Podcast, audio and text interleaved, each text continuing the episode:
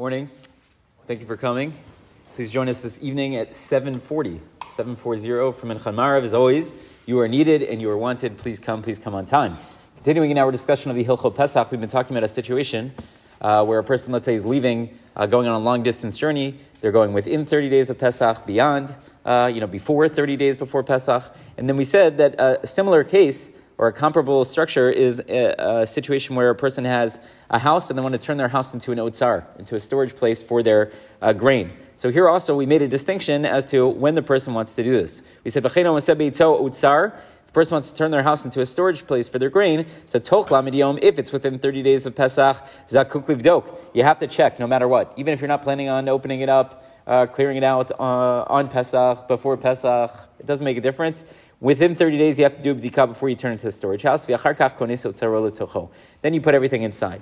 Now, we spoke about that Thursday night. Kodem lamidiom, let's say you're leaving before 30 days prior to Pesach. So here we make a distinction. If you're planning on eventually clearing it out before Pesach, so let's say you decide in the middle of February, I'm going to turn this into a storage house. But then, Rosh Chodesh Nisan, I'm going to take everything out. So in that case, we say tzarich livdok v'achar kach osei otsar. First, you would have to do the bedikah, and even though it's the middle of February, you would have to do a bedikah before you put all your grain inside your house. But if you're putting it in February and you have no intention of taking anything out before Pesach, so then ein tzarich livdok, it wouldn't be necessary for you to go ahead and to check. So the Mishnah Berurah explains to us what's the distinction here. So he says, tzarich livdok. Why is it that if I'm leaving prior to 30 days before Pesach, I want to turn my house into an otsar, into the storage place. But my intention is to remove some of that stuff before Pesach. So we say, we're concerned that you're going to start clearing it out before the night of the 14th, which is when you have to do the bzikah. And you're not going to be able to finish it. And what's going to end up happening? You haven't cleared it out, and there will be certain areas in your storage house that are less than 3 tefachim over the ground. 3 tefachim, a tefach is about the size of a person's fist, or the height of a person's fist. So if you have chametz, which is buried under something which is 3 tefachim or higher, so it's considered k'mevoar, as though it's destroyed. But we're worried that you started clearing stuff out, and now maybe you don't have a full 3 tefachim on top of some chametz, which may be in that place. And then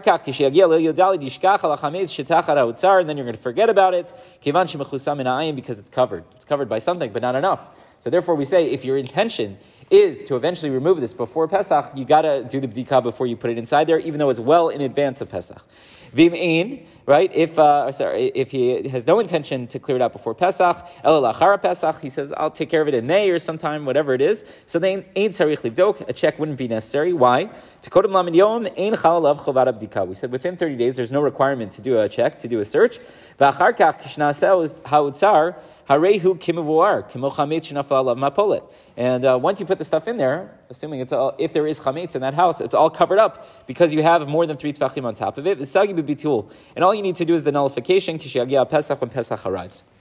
And he says, "Katav magen avraham v'kozeh b'chametz sheino yadua, aval chametz yadua tzarich levaro mitchila." He quotes Magen Avraham and says, "But if you know that there is chametz in that house, and you're leaving in February, and even though technically it's going to be covered, you still got to remove it." That's what the Magen Avraham says. So that you wouldn't have to do a full bdikah, but the chametz that you know about, you would have to take care of.